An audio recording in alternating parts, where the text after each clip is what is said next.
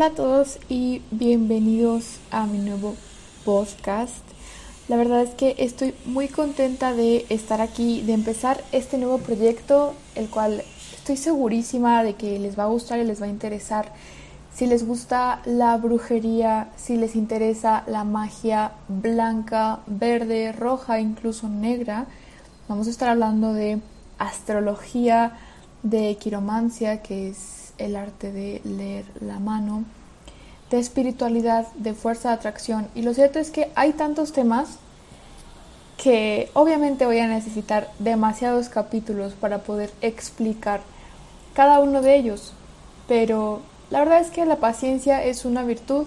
Creo que todos vamos a poder aprender en cada uno de estos capítulos porque voy a ir recomendándoles libros, hechizos y cosas prácticas que pueden empezar a hacer ahora mismo para continuar, mejorar y evolucionar en su camino en la brujería, espiritualidad, etc.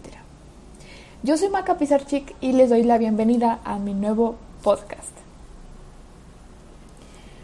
Hoy es el primer capítulo, entonces decidí hacerlo como una pequeña introducción hacia mí, hacia lo que hago. Y les voy a contar un poco también las historias de mi camino, para ver si algunos de ustedes se sienten identificados y sienten que realmente podrían continuar su camino o no se esperaban que quizás podrían hacer las cosas de, de la misma manera en la que yo las hice. Lo que quiero decir es que quizás ustedes puedan aprender de mí o podamos aprender todos juntos. ¿Quién soy yo? Soy Maca Pizarchik. Muchos me conocerán por TikTok. Empecé TikTok hace aproximadamente un año y medio.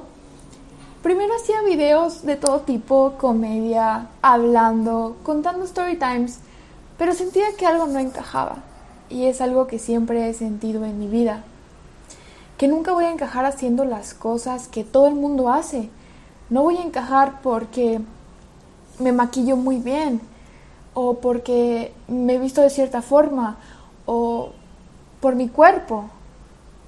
Porque el universo no tiene ese plan para mí. Y si a ustedes les pasa lo mismo, no significa que no sean atractivos, no significa que no que la gente no se pueda sentir atraída hacia ustedes simplemente significa que son distintos. Y si ustedes empiezan a aceptar su camino y su destino más rápidamente, les aseguro que todo va a comenzar a ser muchísimo más sencillo. ¿Por qué hago lo que hago? Lo cierto es que me encanta poder ayudar a las personas. Me encanta poder ver cómo crecen, cómo aprenden, cómo se desarrollan y comienzan a ser quienes realmente son, sin que les importe lo que piense la gente. Y de esto se trata el ser feliz, tener la capacidad de vivir tu vida de la forma en la que tú deseas, sin que nadie te lo impida por sus opiniones acerca de ti. Por lo tanto, no dejen que nadie les diga que no pueden hacer algo. Más bien no se lo crean. Porque realmente únicamente depende de ustedes el destino que ustedes quieran tener.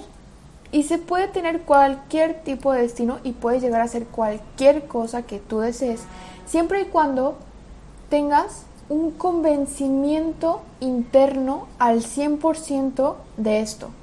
Y muchos me dirán, Maca, ¿cómo quieres que yo crea en mí si mi autoestima está por los suelos? Y yo los entiendo porque la verdad es que la mayoría de las personas en esta tierra tenemos grandes problemas con la autoestima.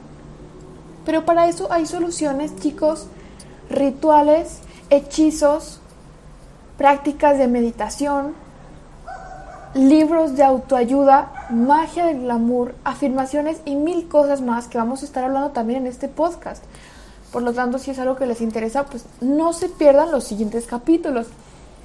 Pero hay algo muy curioso de la autoestima. Y lo que sucede es que no importa que no tengas el cuerpo que tú consideras ideal o el rostro que tú quieres o la ropa que tú deseas, porque el autoestima no es nada de eso, el autoestima no es físico, el autoestima es interno. ¿Y cuántas veces hemos visto a gente que nosotros, pues juzgando, ¿no? Algo que tampoco se debería de hacer, pero obviamente muchos pecamos de esto. Y pensamos, esta persona no es físicamente atractiva, no, no tiene nada que me, que me llame la atención, que me, no sé, físicamente. Pero tiene un carisma, tiene una actitud que, madre mía, mm, me tiene encandelada. Y eso es el autoestima. El autoestima hace que le provoques emociones muy fuertes a la gente y tú puedes elegir qué emociones quieres provocar.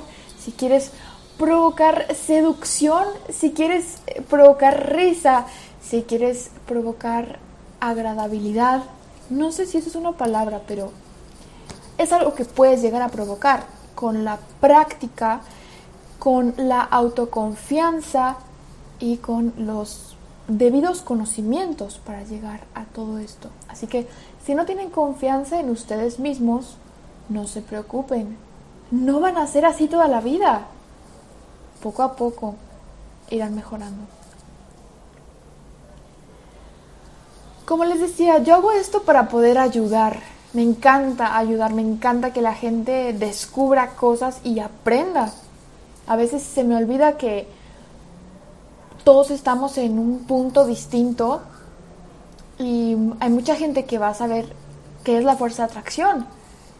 Y yo pienso, no, pues todo el mundo debería de saber lo que es, pero aún así hay gente que todavía está iniciando su recorrido espiritual. Y por lo tanto yo voy a hablar de todos estos temas desde el principio hasta la parte más avanzada, si a ustedes les interesa, si el tiempo me lo permite, todo eso.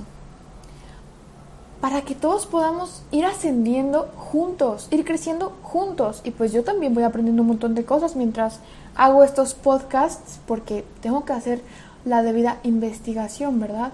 Y es algo que yo también los animo mucho a hacer. Investiguen acerca de las diferentes prácticas de brujería, de los distintos rituales, de lo que ustedes pueden ir haciendo para crecer. ¿Por qué? Pues porque esto se trata de ser constante y de hacerlo diariamente o por lo menos semanalmente para poder continuar nuestro desarrollo. El conocimiento nunca termina, las posibilidades de adquirirlo tampoco, por lo tanto, céntrense mucho en eso, en continuar con su aprendizaje. ¿Cómo me topé yo con el esoterismo, con la magia, con lo oculto? con lo que no es visible y por lo tanto muchos creen que no existe, ¿verdad? Pero evidentemente sí. Diría que mi primera experiencia con todo esto ocurrió cuando yo tenía cinco años. No recuerdo haber tenido experiencias con el más allá, con espíritus, con entes, con voces antes de los cinco años.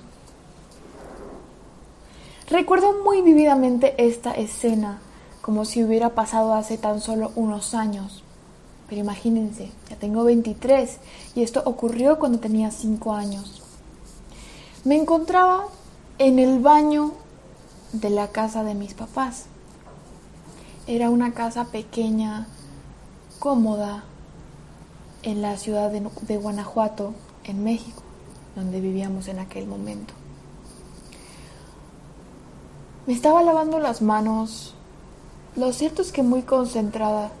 No sé por qué en aquel momento había adquirido el hábito de lavarme las manos por unos cuantos minutos siguiendo las indicaciones que me habían dicho los profesores para poder lavar hasta dentro de mis uñas.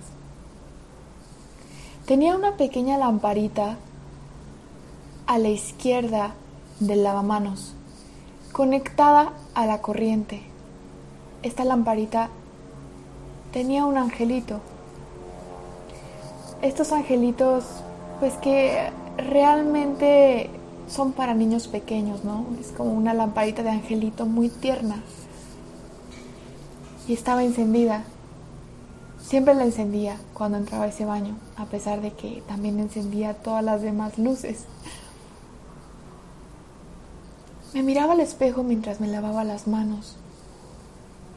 Pero por alguna razón me quedé observando a ese angelito y sentí algo detrás mío. Había dejado la puerta del baño abierta. Me volví justo por encima de mi hombro y lo que vi es algo que jamás voy a olvidar. Vi la figura de un ángel, alto, blanco, celestial. En ese momento sentí una paz, una felicidad. Sentía tanta alegría que no podía evitar llorar de, de esa pureza que observaba. Analicé sus prendas, sus alas. Parecía una mujer, aunque dicen que los ángeles no tienen género. Tenía simplemente un velo blanco que le cubría desde la cintura hasta las rodillas. Sus alas eran enormes, superaban su cabeza y se expandían hacia los costados.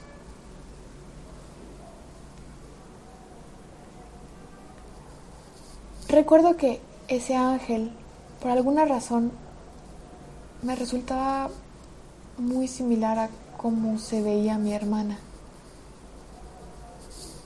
Y es algo que me he planteado mucho desde entonces. ¿Por qué era tan similar? De pronto me llegó el entendimiento de que eso era algo que no era real o que yo jamás había experimentado me volteé nuevamente hacia el lavamanos y comencé a lavar mis manos de forma muy violenta porque de pronto me di cuenta de que en realidad estaba asustada, aterrada. Volví a voltear una vez más atrás, pero ya no había nada. Solamente las puertas de las habitaciones. Después de ese pasillito. Aquella fue mi primera experiencia con lo esotérico. Es curioso que todo empieza con un ángel, porque desde entonces no he vuelto a ver uno. Pienso que quizás lo vi porque era un alma pura, siendo niña, porque no había cometido ninguna maldad, porque tenía el corazón libre de pecado, ¿no? Sé que en la religión no lo tenemos libre de pecado, pero no me estoy refiriendo a la religión. Lo que quiero decir es que todo pasa por algo. Y que ese fuera mi primer encuentro con algo paranormal, evidentemente no es ninguna casualidad. Extrañamente, ahí fue cuando comenzó todo, pero las cosas empezaron a suceder cada vez más y más frecuentemente hasta que llegó un punto en donde era realmente duro para mí continuar con esas visiones y todo lo que estaba experimentando comencé a tener sueños muy vívidos en donde yo me encontraba haciendo cosas muy extrañas, como por ejemplo atrapada en los pasillos o en lo que ahora creo que era el astral,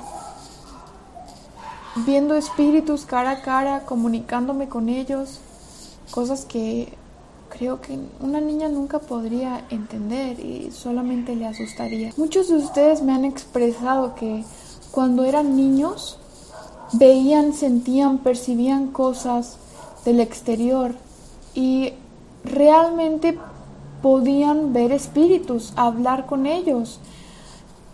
Y son habilidades que han ido perdiendo con el tiempo. A mí me ocurrió algo similar.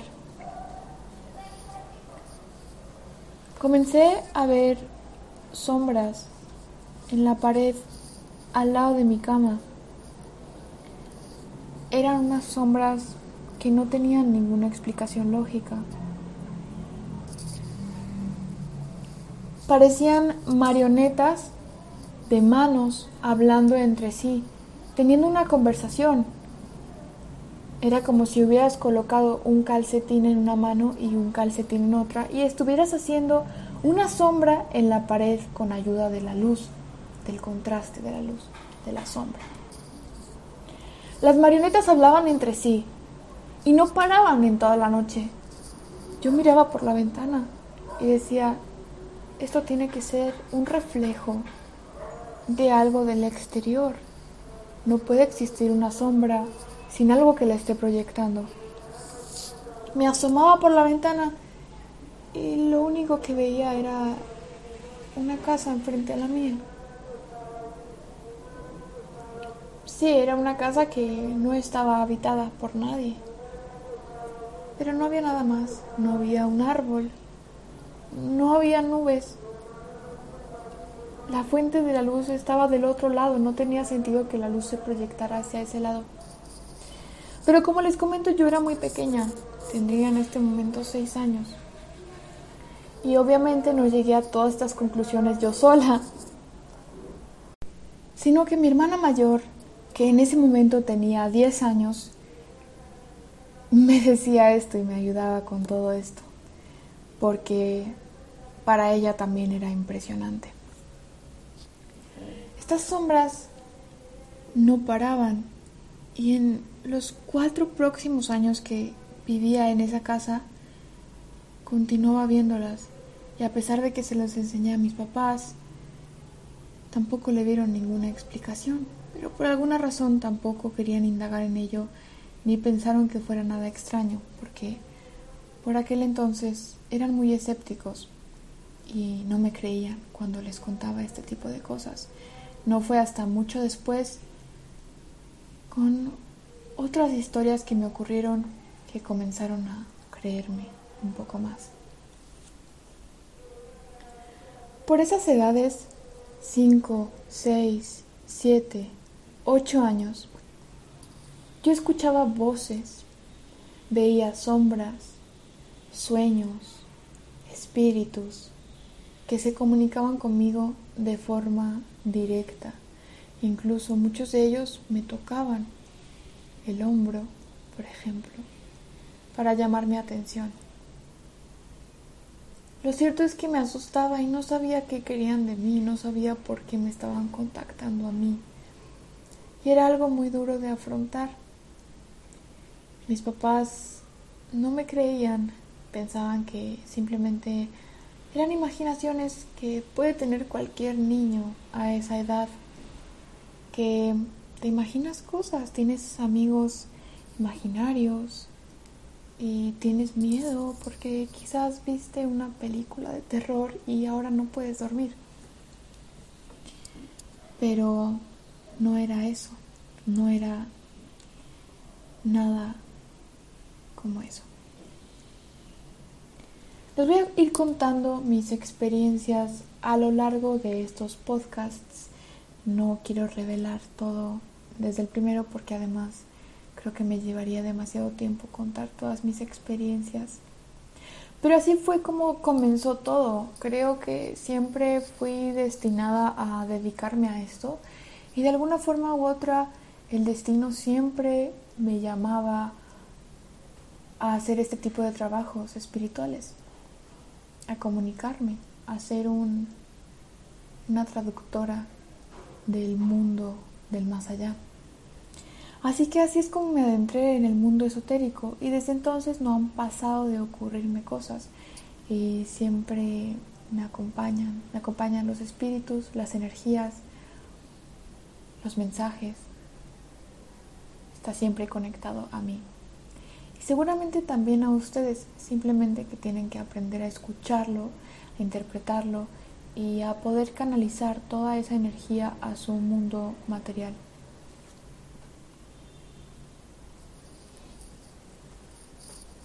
La historia de cómo comencé con el tarot es un poco distinta. La verdad es que descubrí el tarot más tarde en mi vida. Antes de esto no sabía que existía. Aproximadamente cuando tenía unos 13 años, descubrí lo que viene siendo la astrología y el tarot. Porque mi tía siempre estaba echando las cartas. Tenía las cartas Rider White y hacía preguntas junto con mi prima. A mí siempre me daba mucha curiosidad saber cómo es que ella podía predecir cosas y podía contar cosas acerca de mi vida que no le había contado a nadie.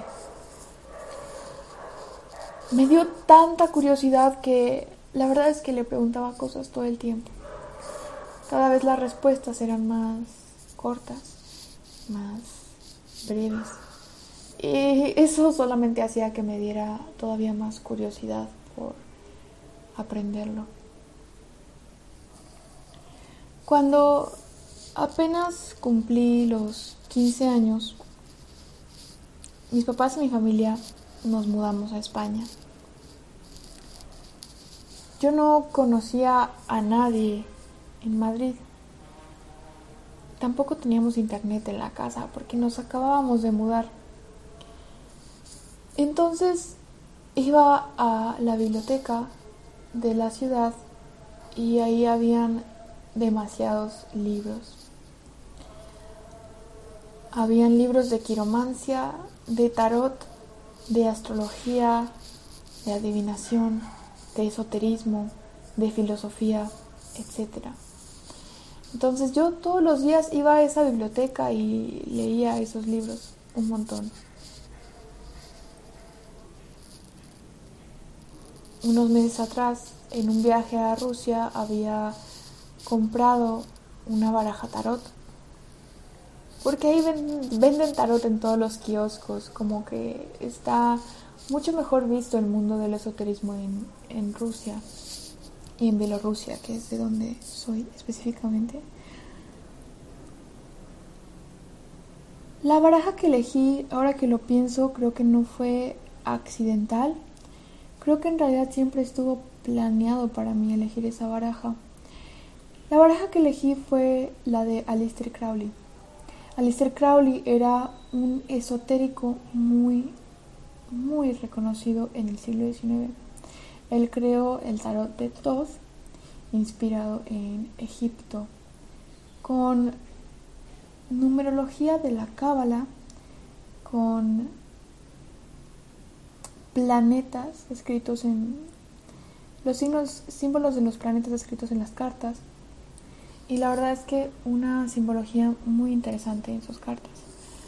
Empezar a leer el tarot con esas cartas es muy complicado. Yo no lo recomiendo. Ya tendremos un capítulo del tarot, pero ese tarot en particular es difícil. Yo recomiendo comenzar por el Rider o por el Marsella.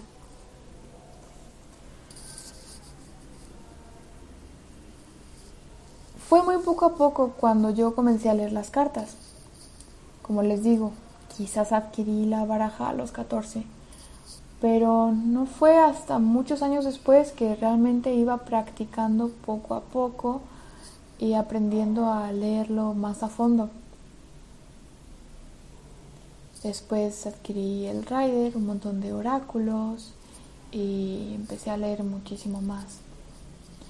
A seguir a Alejandro Jodorowsky, yo creo que uno de los mejores tarotistas de nuestros tiempos.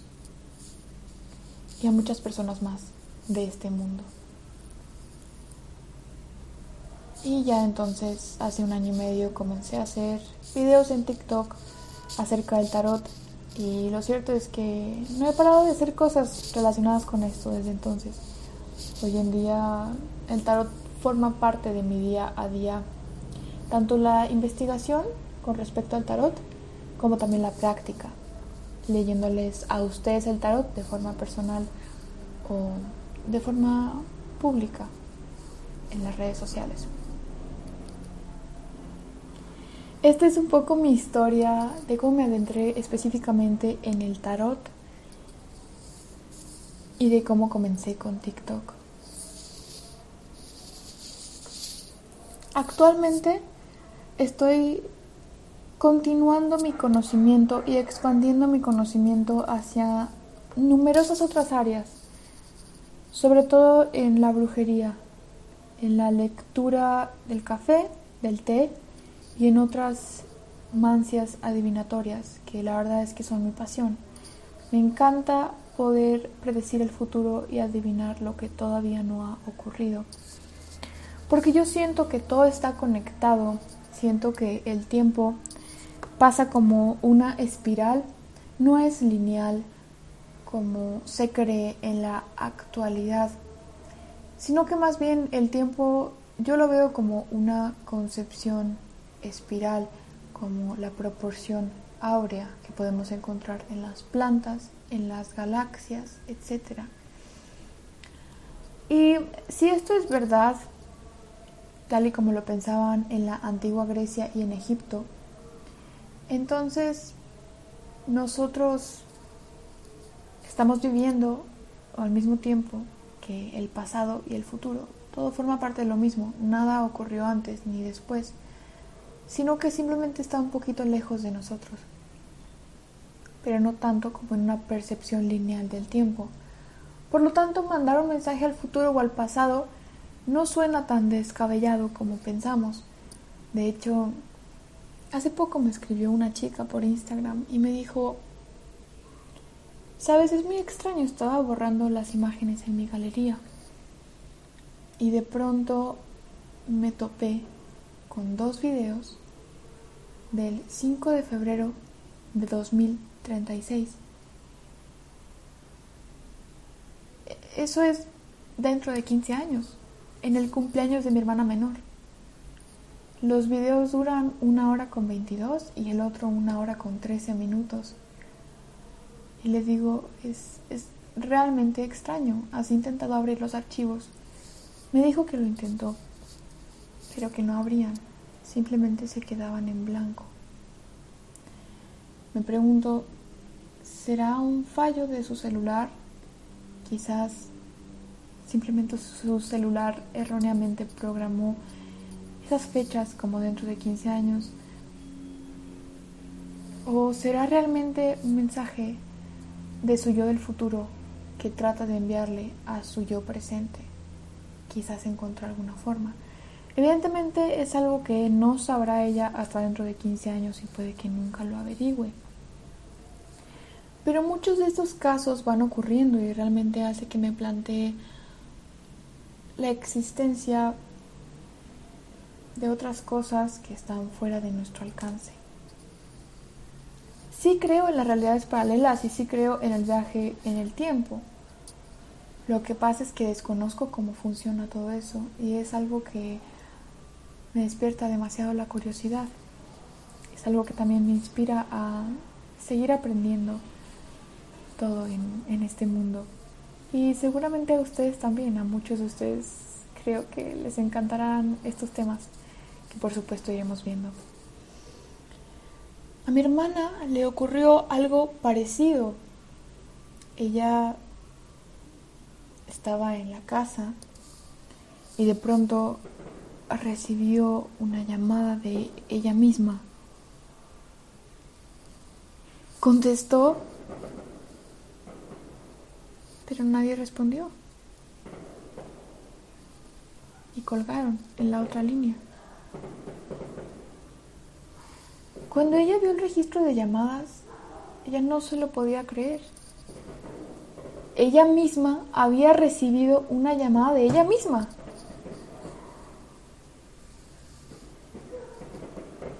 Es algo que me dejó impactada, me dejó extrañada. Dije,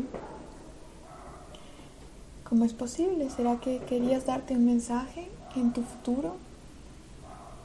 ¿Será que será posible hacerlo?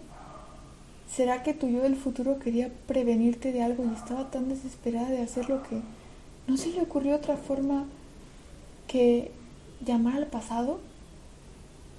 Entonces, ¿qué sería ese mensaje? ¿Sería tan importante y tan desesperante como para intentar algo que a ojos de todo el mundo, incluso de nosotros mismos, es completamente imposible?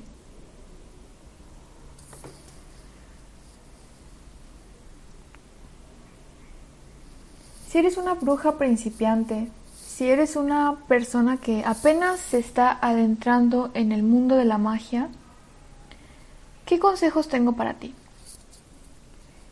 Primero que nada, lee.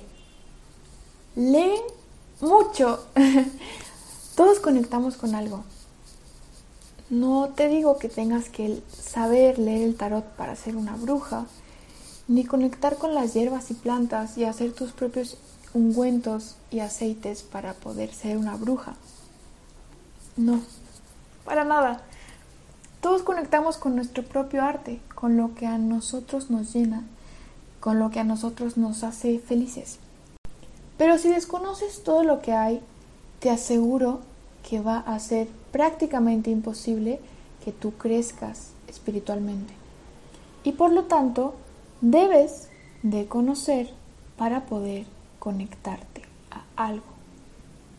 Les voy a recomendar algunos libros para que ustedes puedan comenzar su aprendizaje como brujas primerizas en todos los aspectos. Estos libros les recomiendo que se los lean y luego ustedes mismas y ustedes mismos pueden decidir si quieren seguir ampliando sus conocimientos en esas áreas o si por lo contrario deciden mejor mm, indagar en otras cosas que les interesen más. El primer libro que les recomiendo se llama Brujería Verde.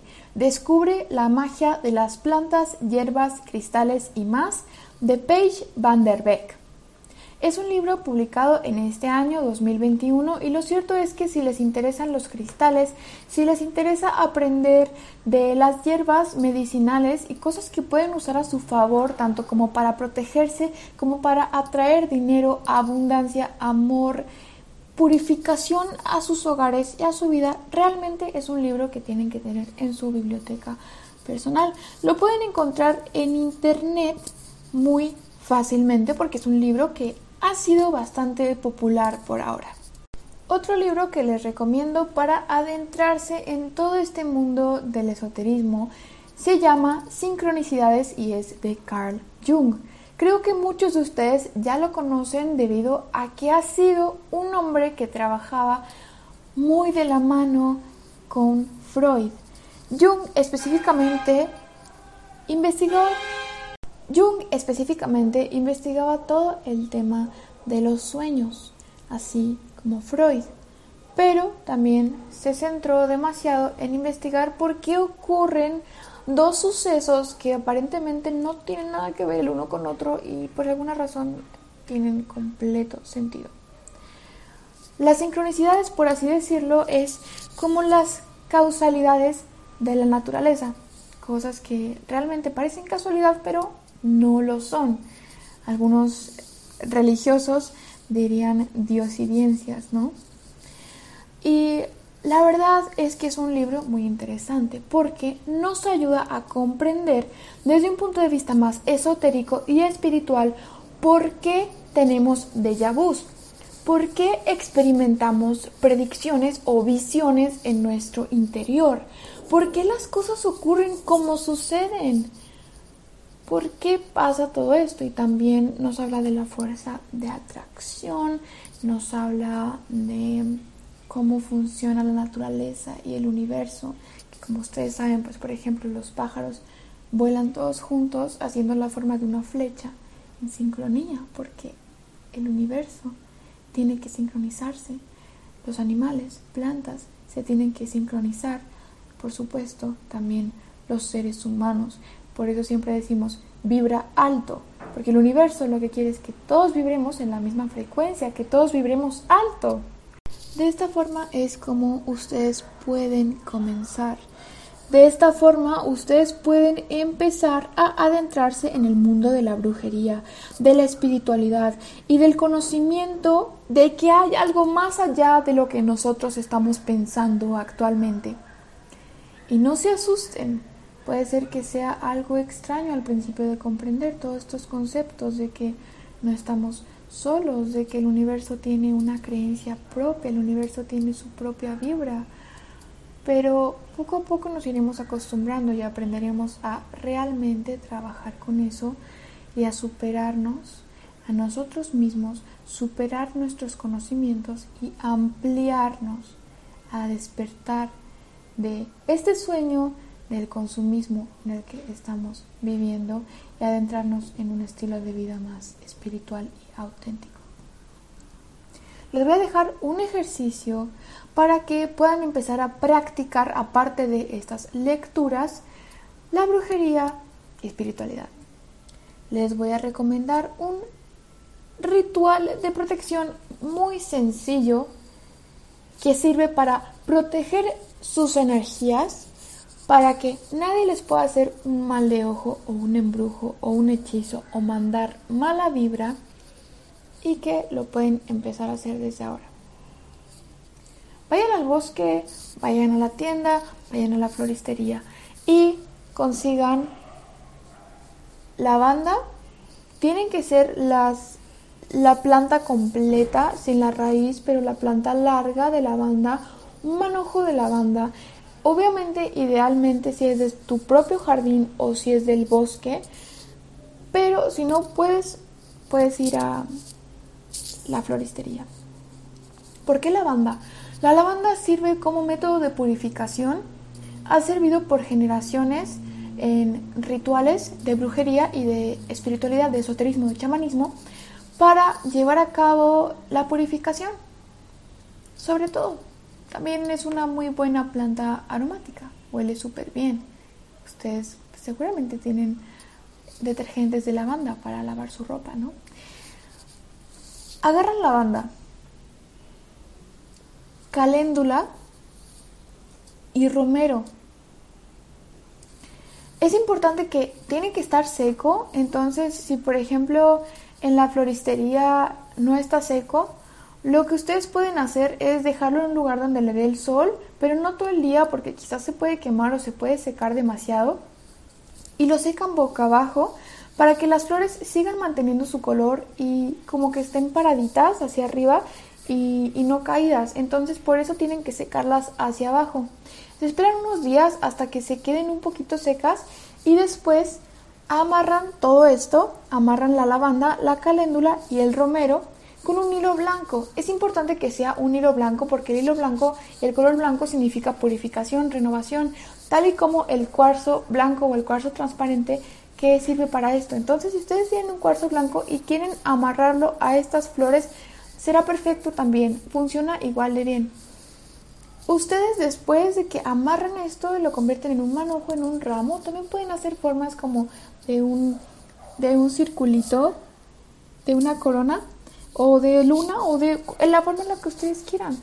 Y lo colocan en la puerta de la entrada de su casa, en la parte interior o en la parte interior de su cuarto, por si sus papás piensan que están un poco locos por hacer esto.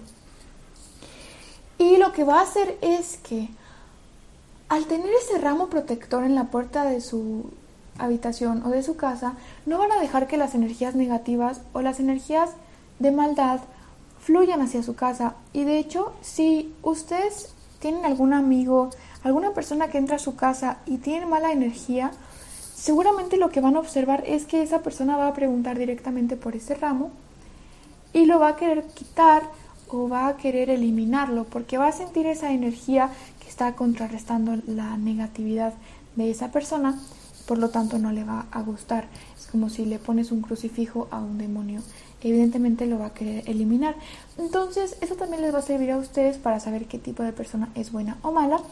Pero de cualquier forma, aunque entre una persona negativa a tu casa, es muy complicado que corrompa la energía que está en el interior, porque recordemos que este ramo sirve para proteger tu espacio, tu interior, tu casa y tu energía.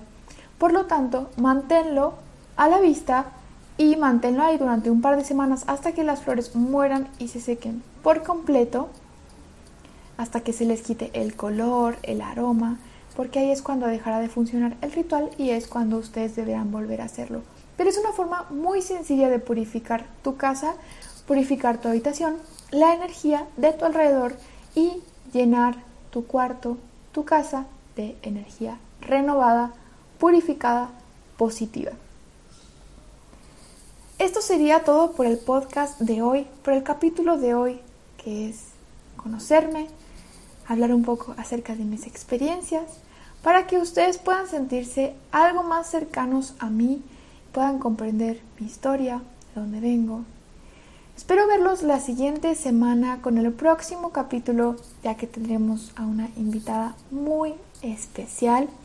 Por lo tanto, nos vemos después y que tengan